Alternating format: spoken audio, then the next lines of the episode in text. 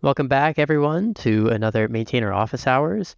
Uh, what's old is new again. We started this series with Apollo iOS, and now we're back to Apollo iOS again. Uh, I'm Jeff, Jeff Auriemma. My pronouns are he and him. I live in Connecticut, and I'm the engineering manager for uh, the Apollo client teams. That includes Apollo Client Web, Apollo Kotlin, and of course, the subject of today's talk, Apollo iOS. Um, and I'm here with Calvin. Calvin, why don't you give us a quick intro as well? Sure. My name is Calvin Cestari. I am in Vancouver, BC. Um, been actually just gone past two years at Apollo. It's gone by pretty quickly. Um, so yeah, that's that's me in a nutshell. Been doing mobile development for a while. And happy anniversary, Calvin. Um, it's hard to believe two years already. I've only been with you for part of that time, but it's been a great, uh, a great part of that time for sure. It certainly has flown by. That's for sure. Nice. All right. Well, it's been tradition to start maintainer office hours with a bit of a a bit of a non sequitur, a bit of an icebreaker. Um, this one's kind of uh, iOS centric here. Uh, I got a question for you, Calvin. What what was the first Apple device you ever used or bought? So the first one I bought was was one of those white MacBook Pros, the white plastic shell case. I think this was just after they transitioned from PowerPC to Intel. Uh, it must have been 2007 or something. Uh, so that was the first one I bought. But the first one that really got me into like the Apple ecosystem was an original iPhone, and I actually still have it. I dug it up. Uh, I put it onto charge, and it That's charges. So rad. it unlocks like it's still usable. It's That's amazing. fantastic. This thing's like over a decade old. Um, it's stuck on some ancient version of iOS though. Let's see what this is. General about three one three. I can't go any more than that, so it's it's pretty terrible to use, but it still works. Not officially supported, I think, uh, by Apollo iOS. But I wonder what what you'd have what we'd have to do in order to make it so. So I have just a mini. But look at the difference in the screen size already. Just to do, it's barely usable. The old one. Uh, how long did you did you use it for? Like, how long did you hold on to the phone? Was it your daily driver for a while? It was. Uh, I was still living in South Africa at the time, and they weren't available there. But my brother used to go to Hawaii quite often for work, so I got him to buy me one and bring it back. Um, and yeah, I used it for for ages. I think I skipped the 3G and the 3GS, and then I got a four, so it lasted for a long time. I think the four was like a really big leap in design, if I'm not mistaken. Yeah. Too. Uh, so you probably got off the right time. Now, now the the original iPhone still only worked on like 2G Edge, right, or something like That's that. right. Yeah. So it, it crawled. did it did have a Wi-Fi radio, right? Or am I Yes. misremembering that? Yeah, okay. So there's that.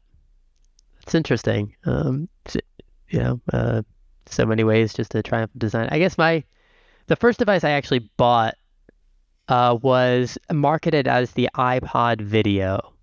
Um, I think it was now like referred to as the fifth generation iPod, but Oh, it had like a color. I think it was the first iPod with a color screen, but it still had the wheel Yeah. and I remember at the time I was in, I was at uh, at a university. I went to the College of New Jersey, and I was a music major, and so I was working in the uh, music technology lab as a lab assistant or whatever. Like, I was there to make sure the computers were okay, I guess.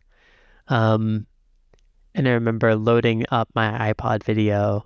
In addition to music, uh, I would load it up with Fresh Prince of Bel Air episodes um, that I would get from my college's uh, whatever. Classic show. Yeah, peer-to-peer network. I forget what you called it. Um, and uh, that was that passed the time. That passed the time. Um, so fond memories of that device. And I remember unearthing it years and years later, um, and just seeing if it still worked, and it, it did. So a testament to the the build quality. yeah, they are. And I um, still think we were missing something with the wheel interface too. There's something to that. Those were very satisfying. The, the click they gave you as well.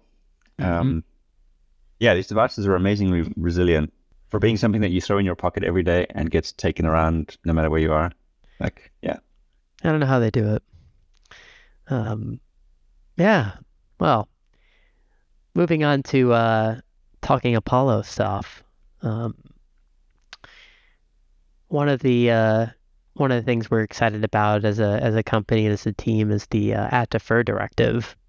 Um, could you give us a sense of what is the defer directive and um, when it's coming to Apollo iOS? So defer is um, it's a way for clients to like communicate to the server that's going to send them back the data to communicate like the priority of the data that you want back. So through the use of this defer directive, you get to kind of wrap a portion of the response data as saying that you know, this can come back later. There's parts of this that I want immediately you to send back in the first response, but then you can take a little bit longer to get the rest. Um, and you know the way people used to be able to do this before is you either like you split your queries, so you you fetch the, some things later that are not really important, or you prefetch some stuff that you might need more than the rest. Um, but having this a part of the spec is really like a definitive way for you know server implementations to be able to support this need, which is a lot better. It, it's worth calling out though. This is not it's not the same as subscriptions. It's not meant to be like real time data support. Um, it's it's still a single response, that single sorry request, but you're stating that yeah, take your time some, give me this like this is the important bit immediately. That's interesting, and you know it's it is interesting too that we that reminder about real time, right? Because in in some ways it's like a challenge to what we understand a request and response cycle to be, right? A lot of times we're interested yeah. in fetching something discrete, like a discrete amount of data, and getting some sort of deterministic pile of data back. And it sounds like that's that's different, but not quite the same as real time. Well, the the real time support for that is subscriptions, and subscriptions are like in, an endless stream, really. But stream being the important bit, you keep getting these events, and they keep updating you with the new values. Whereas defer is still a regular request; it's one request, and it will end like once all your data has been retrieved for you. When is it coming to Apollo iOS? Because I know it, we support it in different areas of the Apollo stack. Um, curious to hear more about the Apollo iOS side of things. So we support it in all the other open source areas of the stack, uh, Apollo Server, and then the two other clients. Apollo iOS has lagged a bit in its support for it, but we chose to prioritize a piece of the work that implemented the transport protocol, the incremental delivery. So now that that has been in place for a little while, we can go ahead and do this. It is an H1 kind of feature for us. So we have uh, a couple weeks left to, you know, really grind away and get it done. Uh, it may stretch a little bit beyond that, but that's like imminently is, is really the answer to when we expect to have it in. It's really exciting. Um, and like for, for folks who might not be familiar with the term like a directive, like how does somebody use a directive in GraphQL? Like when we say that, what, what are you? Because I'm sure a lot of folks have used directives and they've typed it, but what is like? What does that mean? You've probably seen it before. It has the um, the at sign, was an ampersand? Um, we always refer to them as like at signs, and you forget like the actual term of what they are. But anyway, it's an ampersand followed by like a, a string of text. Um, so you use these in your operations where you mark a fragment, a name fragment or an inline fragment with you tag it with this directive, uh, and then that signals how you want that piece of data to behave. So when folks like kind of add this to their query or something like that, um, I know one of the coolest parts about Apollo iOS, the thing I find to be the coolest part is like code generation, right? We we have these great, you know, these query documents and they get translated into uh, the model code that helps underpin our applications. What what effect does that have on model code? Like what is what can folks expect when they type that defer in and what the output would be? So at the the most fundamental level, like it has to become optional in Swift. Like Swift needs to understand that this data could be, well, it will be nil when the first response comes back. Um, and then subsequently it will be filled in with the, the rest of the response data. Some of the things we're still fleshing out at the moment is how do we give you feedback that the response you're receiving is empty or nil because there is no data, nil because it's coming later, or nil because it is actually been marked as null. There's kind of three different ways that it can signal that. So we're still trying to, you know, flesh out the details of that. Um, if we do it at the response level, it doesn't give you enough granularity to the different defer statements you may have in the operation. If we do it in the operation at each of the like structures, the pieces of data that are going to be deferred, there's a few technical details to work out there, but that's kind of like the direction that we're training in. Sounds like an interesting problem to solve, and um, glad this team's solving it uh, rather than leaving it to users. I think that that's a that's a huge deal. Um, really cool, and it's exciting to hear about. I know Defer has been um, something that we've been really interested in as a company, and it's great to see Apollo iOS getting that um, teed up next. Yeah, I'm I'm pretty excited. Um, I think it'll be nice to have fun finally have parity with the other clients for that stuff. Yeah, and just a side note, I just love the directives feature of GraphQL. and just enables so many things to be, I think, logically placed in the structure of an application. Um, it's such a powerful abstraction when when leveraged correctly, and I think Defer is a great example of that. They're really very powerful, especially when you tread into you know, custom directives that are kind of specific to, like, I mean, Apollo will have its own directives, and then even more narrowly scoped than that, Apollo iOS may have its own custom directives. And we do actually have one already with the local cache mutations. So it will affect just the Swift generated code, but no other parts of the ecosystem. Local cache, yeah, that's pretty cool. All right, nice. Yeah, the custom directives are part of the spec too, which is which is great. Um, I think so that gives a lot of a lot of space for folks to um, to add new functionality to their apps and for libraries to really introduce these powerful concepts. More of that later, I guess, too. But the beauty of them is that they're also declarative within the schema and the operations, right? You don't have to.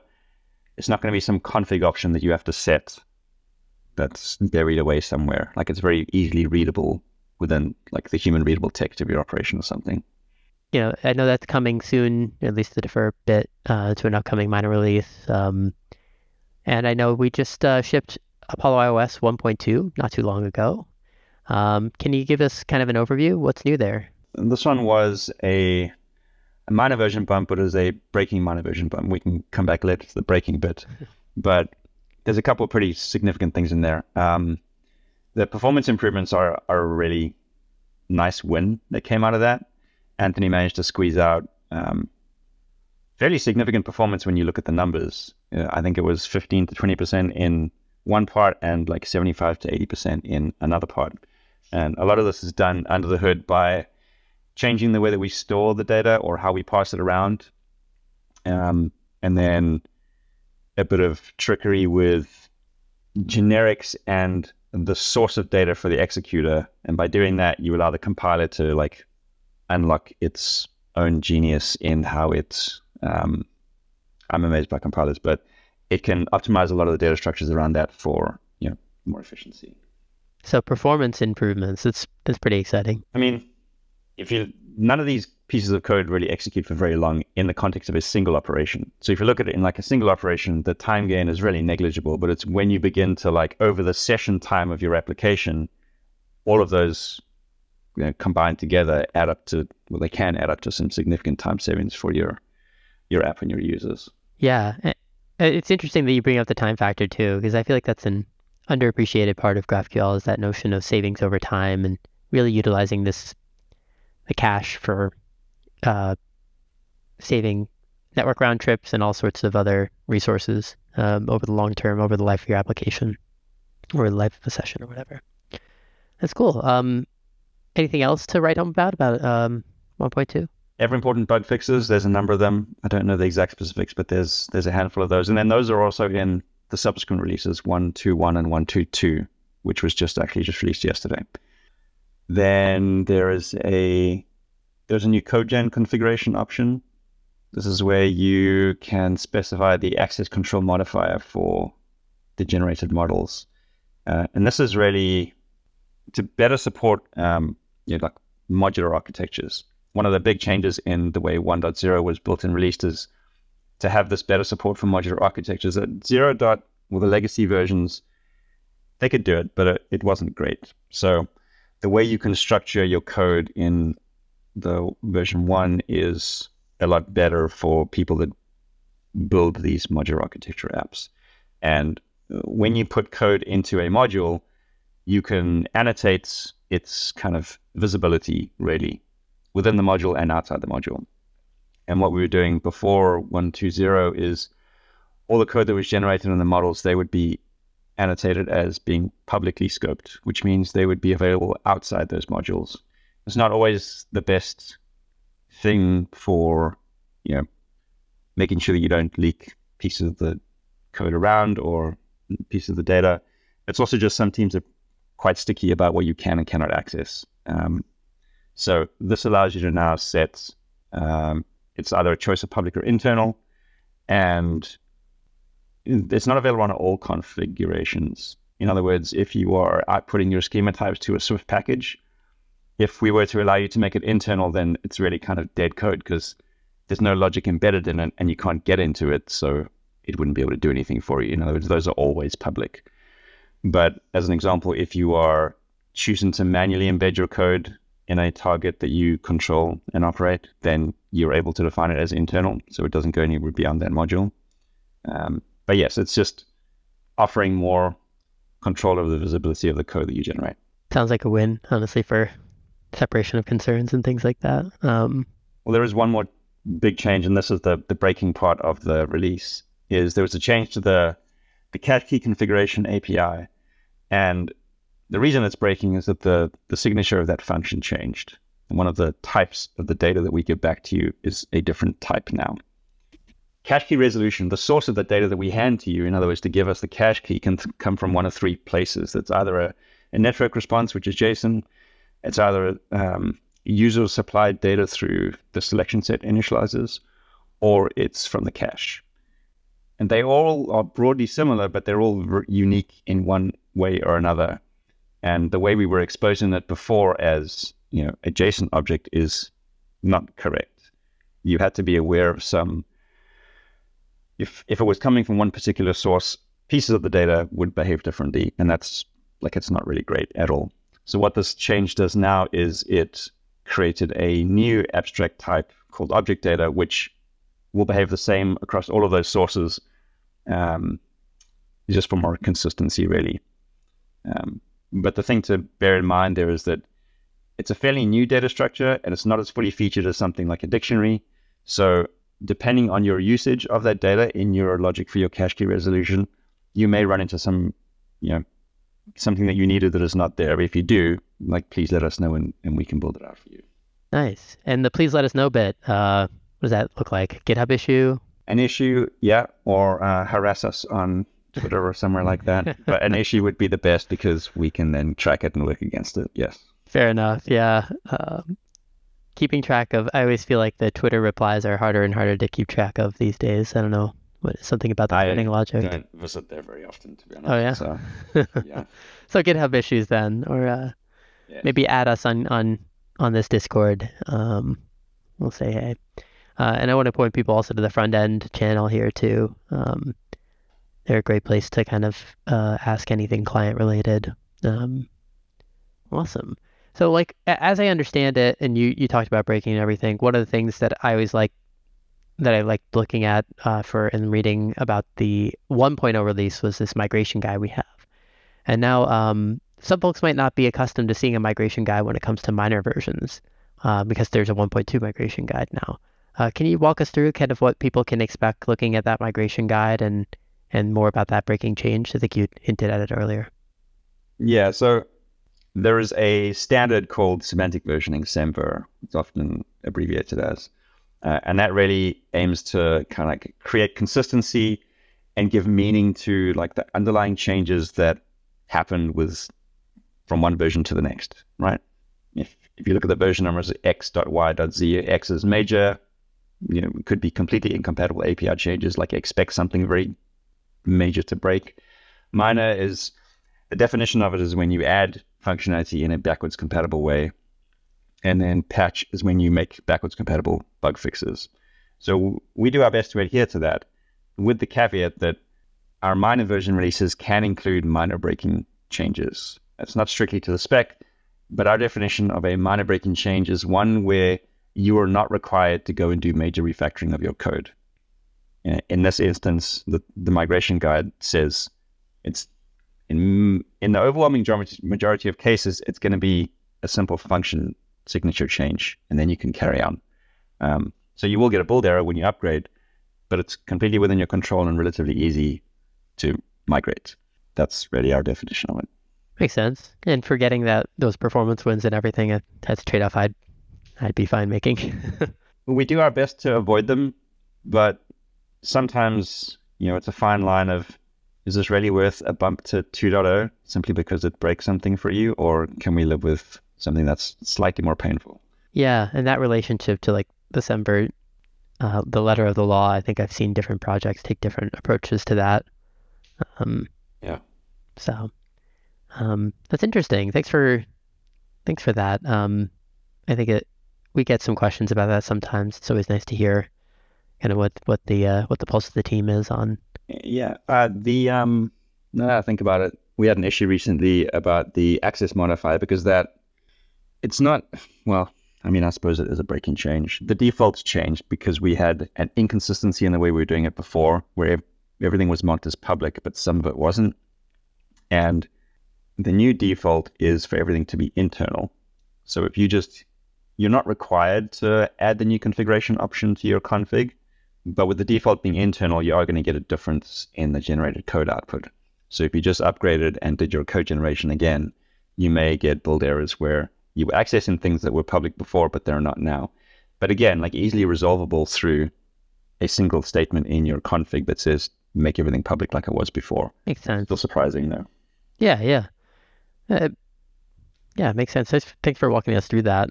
For those of you who are listening right now and are familiar with the office hours by now, um, one of the things that we uh, that we do is we have kind of a manifest of a few topics we want to hit in advance, and they're in relative order. And so, Calvin, I'm going to throw you a curveball a little bit, and put something ahead of the line if you don't mind, based on what you're saying. Um, because you, um, uh, one of the other, I think, things we get a lot of questions about, and I'm curious to hear your take on, is uh, initializers, selection set initializers, and test mocks. Um, for those, you know, if, if folks are taking an interest in this office hours, they might be familiar with these abstractions, one or the other, or both. Um, can you walk us through kind of what they are, and then we'll drill a little deeper? But test mocks and, yeah. and selection set initializers. Let's do initializers first because they removing them created the need for test mocks. So the initializers are on your selection sets. You were in the legacy version. You were had the ability to initialize them to create new ones with the data that you feed into it. Right. In the release of 1.0 and the design of that, we removed that ability because we wanted to make it very clear that these models were the result of a response. Like they were created with data that was given to you by a server through the network not of your own like the, the data that in there was not yours. Like it's come back to you. Like these are response objects. They're immutable. They are contained and you cannot change them.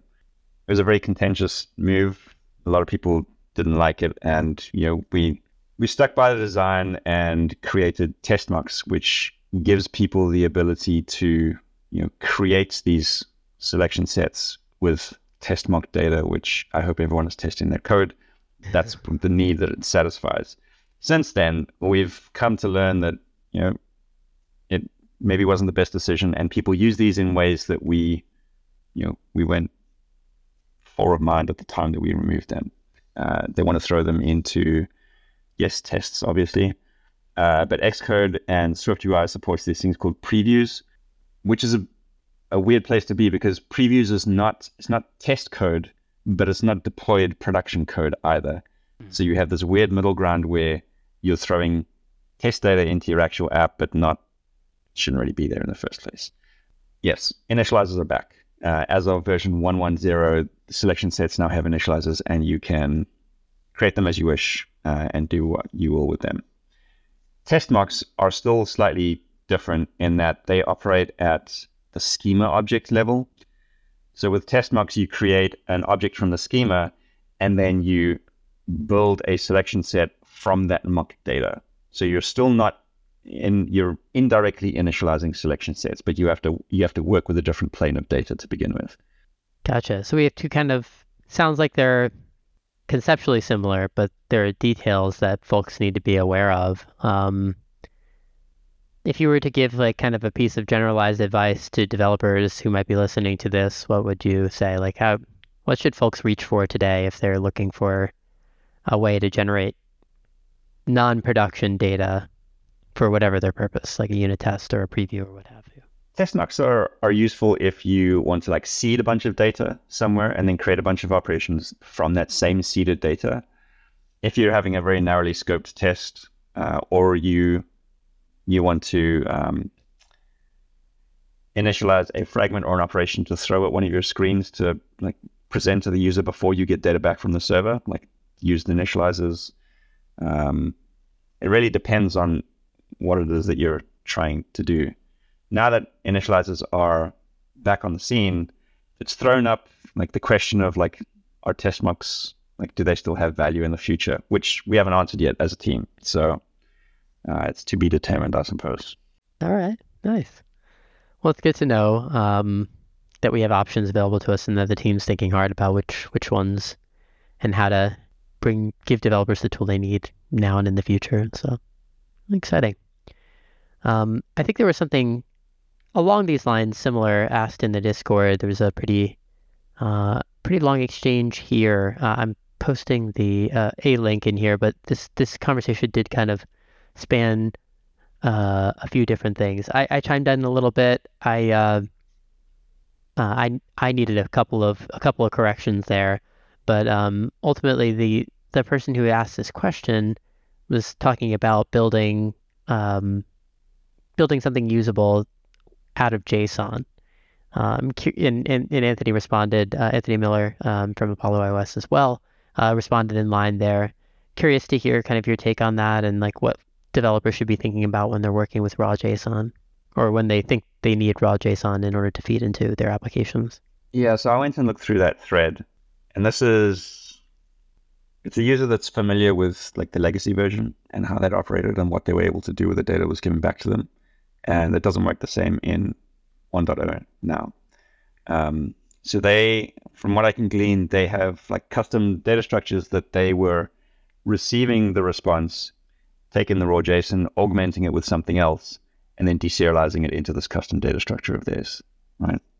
With 1.0, you don't get access to that raw JSON anymore, which means you can't augment it and then you cannot deserialize it, right?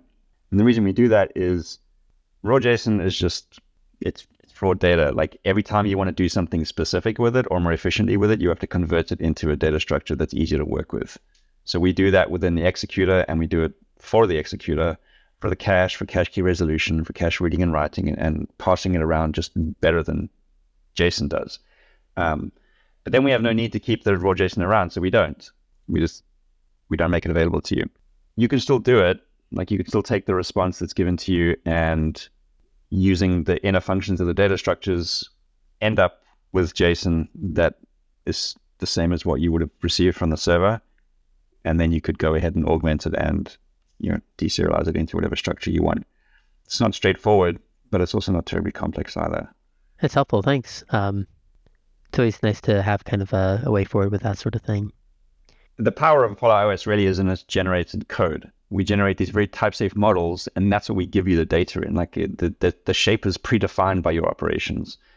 Um, other clients would give you they act as the GraphQL conduit. They go to the server, they come back, but then they don't do any they don't do anything on there. It's just like they just they pass the data up to you and you do what you want with it. If you're wanting the raw JSON data, like what value is there in the models for you?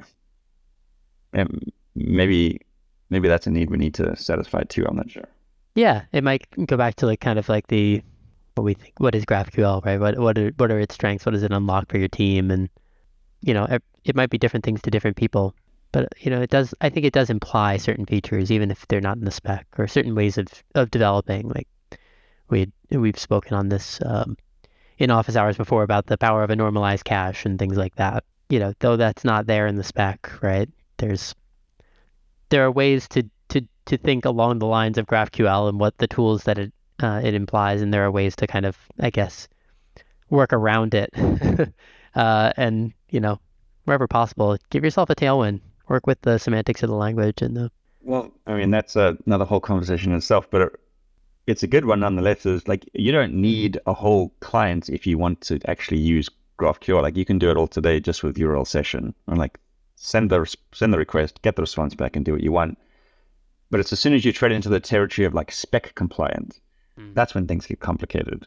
Because there's a million different ways that you can do things and get things back and different things that you have to support. And that's the real value in it. And like you said, the tailwind, like making your life easier. Type safety is great. Utilize it. Type safety is great. Utilize it. I know you're not on Twitter very often, but there's a tweet. um, cool. We talked about the dynamic features of the language more and its extensibility with custom directives, right? Um, but another, I think, feature of GraphQL is custom scalars. Um, what is a custom scalar? So uh, a custom scalar is at the heart of it a way for you to have different data structures other than what you know the GraphQL spec provides by by default. There's a number of them. What is it? Is like int, float, string, uh, boolean. I think that's about it. Um, ID, right? Yeah, ID yeah. too. Yeah. But you know, you may have different needs. Uh, the one that's I've seen most often cited is like a date. Um, you know, like dateness ISO format that you then parse into an actual date data structure. A custom scalar is a way for you to declare a new type within your schema and then to use that type in in the different you know types within the schema and in your operations. Uh, and then once the code is generated, Apollo iOS provides you a way to do the transformation from the data that comes in into this new native data type that you want to use. And like when, I mean, dates seem like a, a pretty intuitive way of using this. Have you seen any other kind of usages that are particularly interesting or um, something to copy or, or consider? I'm gonna say no. Like. I, dates do I seem like a frequent flyer, right? Like they are.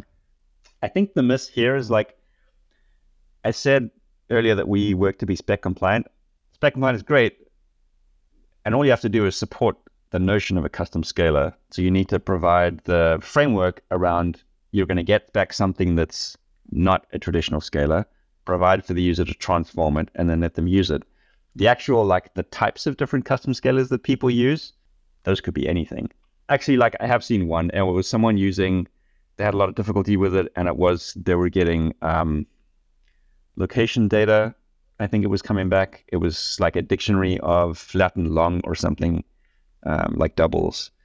Um, yeah, yeah, that's one example. Coordinates. Yeah, and, and, and, yeah, then you get into the the particulars of how we, you know, the intersection of GraphQL and whatever platform language you're using, and how to how to do that, and that's really interesting. It's really about providing the framework for extensibility, like you said custom scalars, custom directives, all these nice ways to kind of declare your intent there.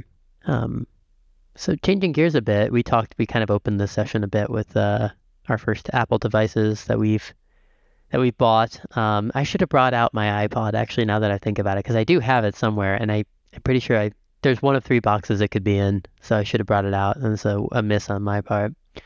Uh, but obviously, there's a new class of device that was uh, announced at WWDC this year, uh, recently, um, the Apple Vision. Um, now we're we're pretty far away from talking about that in terms of Apollo technology, uh, but I'm curious. You know, there have been there are a lot of um, features for the Swift language and others and other platform features that were announced at, at WWDC, and I'm wondering what's got the team excited. What what are we thinking about? Anthony yesterday actually put up a a pinned issue that kind of details all this stuff. Let me just pull it up here quickly. Yeah, I think I remember seeing that. Right off the bat, though, like WWDC is great. It announces all these awesome new things that you can do, and people get all, all excited about it, and they want to go start using them immediately. Uh, it's going to take us a while to adopt any of these things. Just first point, like it's going to take a while for them to settle and become stable within the ecosystem. Um, but then we also have to support a few different versions of Swift and the OSs.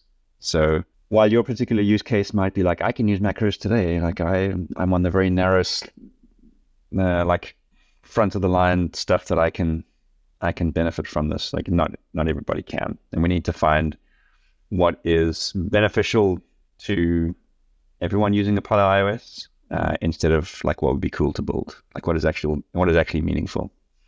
Um, so a couple of the things that were highlighted there is the first one is macros there was one user that already created an issue. Very excited to use it. The couple of the ways that we see this could be used is the ability to kind of make your existing generated models smaller. We would be able to then change the implementation of some of the code behind the scenes through a macro that you don't necessarily have to see in the generated code.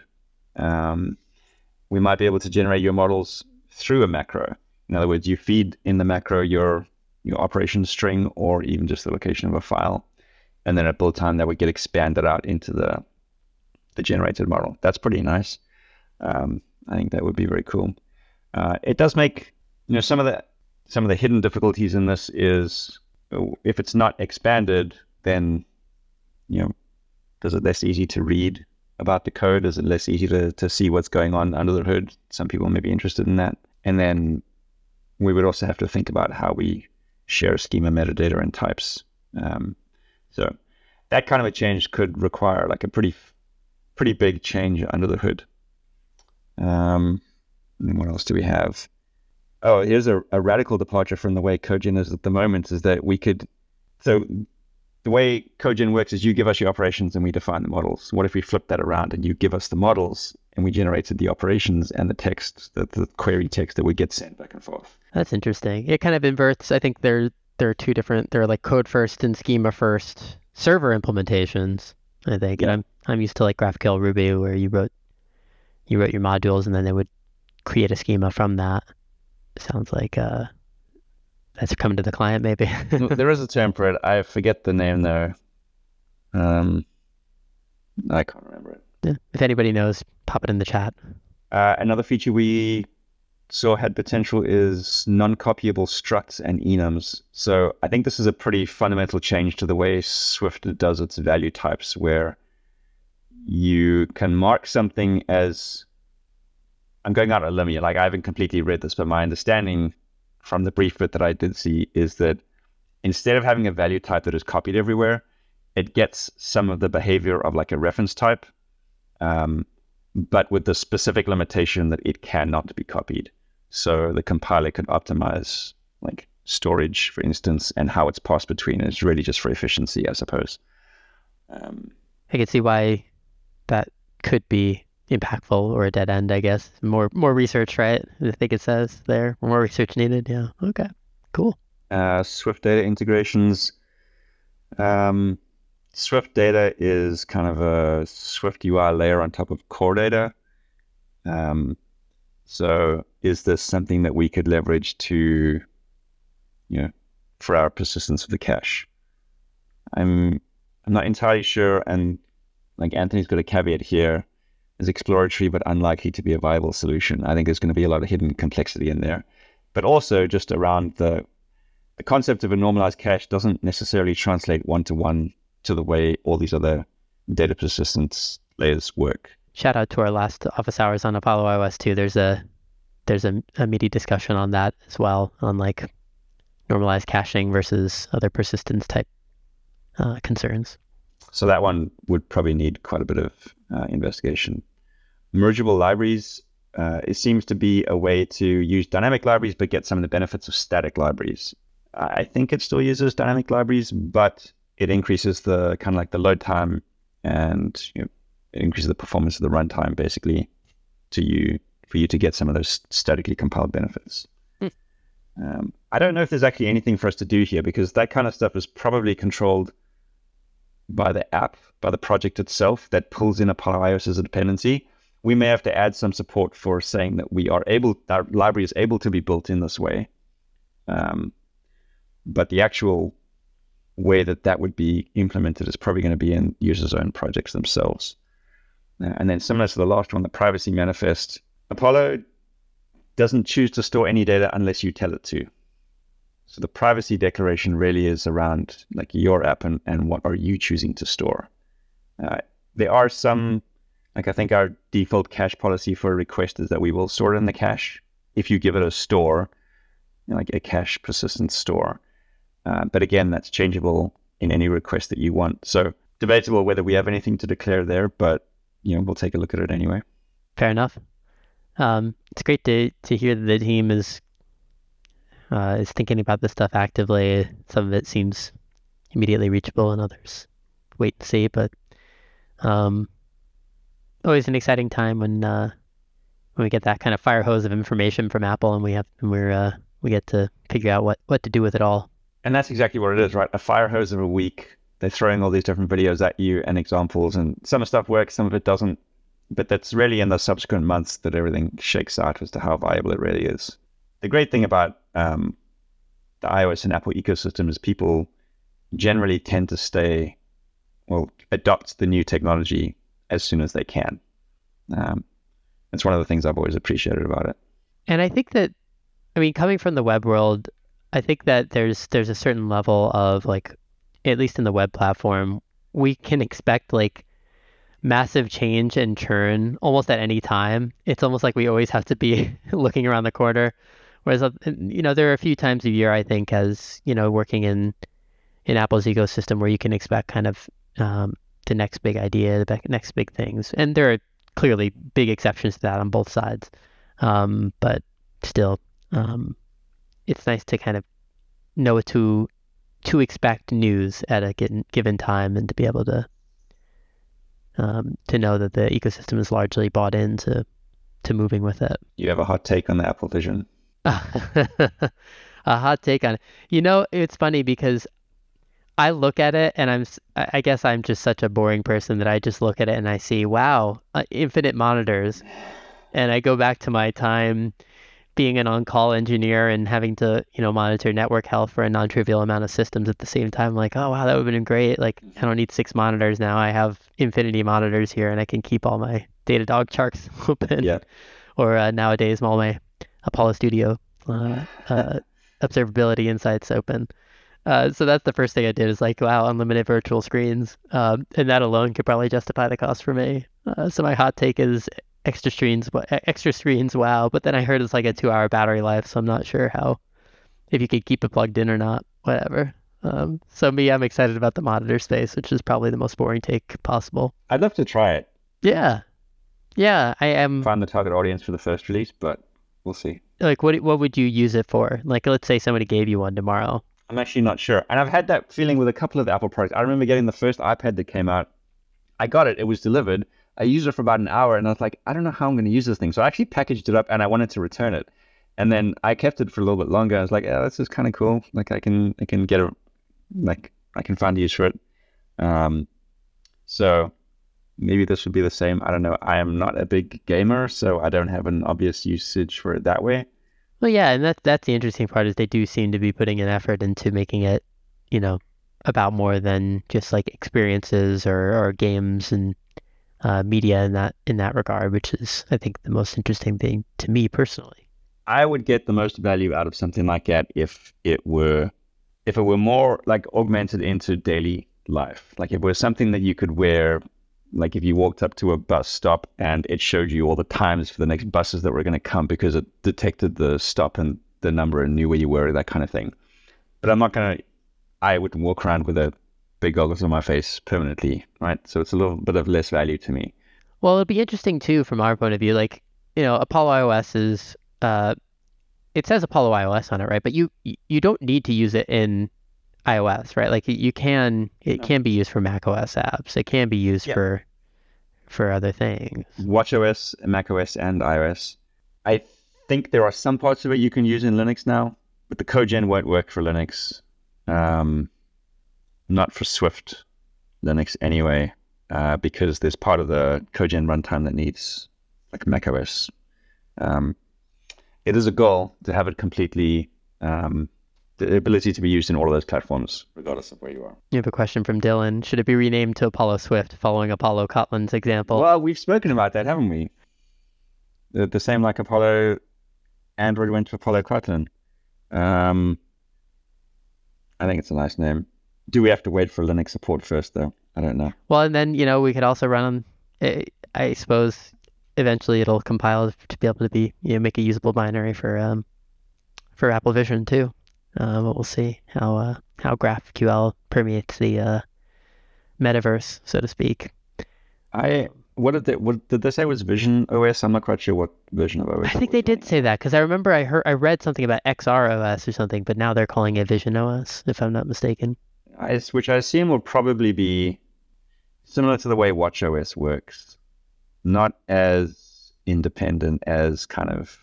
Although I guess in the last few versions it has become more independent. But I was going to say uh, iOS is the like the big one that you build for, and kind of the other ones are ancillary to it.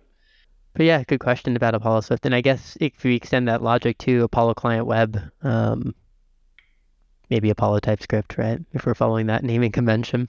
Um, but uh, again, It's uh, naming things is hard. um, fair enough. Nice. Well, um, you know, if folks have any, uh, I think we touched upon this earlier, but if they have any feedback for Apollo iOS or uh, anything like that, where should they go? Should they go to our GitHub? Go to come here? Like what? Yeah, we have a few channels. There's the obviously GitHub repo, which myself and the rest of the team monitors all the time. So as soon as anything comes in there, we'll pick it up. Uh, but the other channels are there's the Apollo community forums. Uh, we have Discord here, and I d- I don't think we have any public Slack spaces, do we? No, no. I think we're Discord is is folks should. I think folks who should go to uh to Discord for that. Um, but yeah, we're all on it, right? So give us an at. Yeah, any one of those you can reach us. All right. Well, Calvin, thanks a bunch for for a great office hours. It's great uh, connecting with you and chatting about these old school Apple devices and all the cool stuff that we can find in Apollo iOS and GraphQL. Um, Yeah. Folks listening uh, live, look out for the recording in the coming weeks, and we'll uh, we'll see you next time. I think next on the run we have another Apollo Kotlin uh, office hours coming up, so uh, we'll get that on the calendar as soon as we can. I always enjoy these. They're nice. Take care, everyone. We'll close the stage and uh, have a great Friday and a great weekend.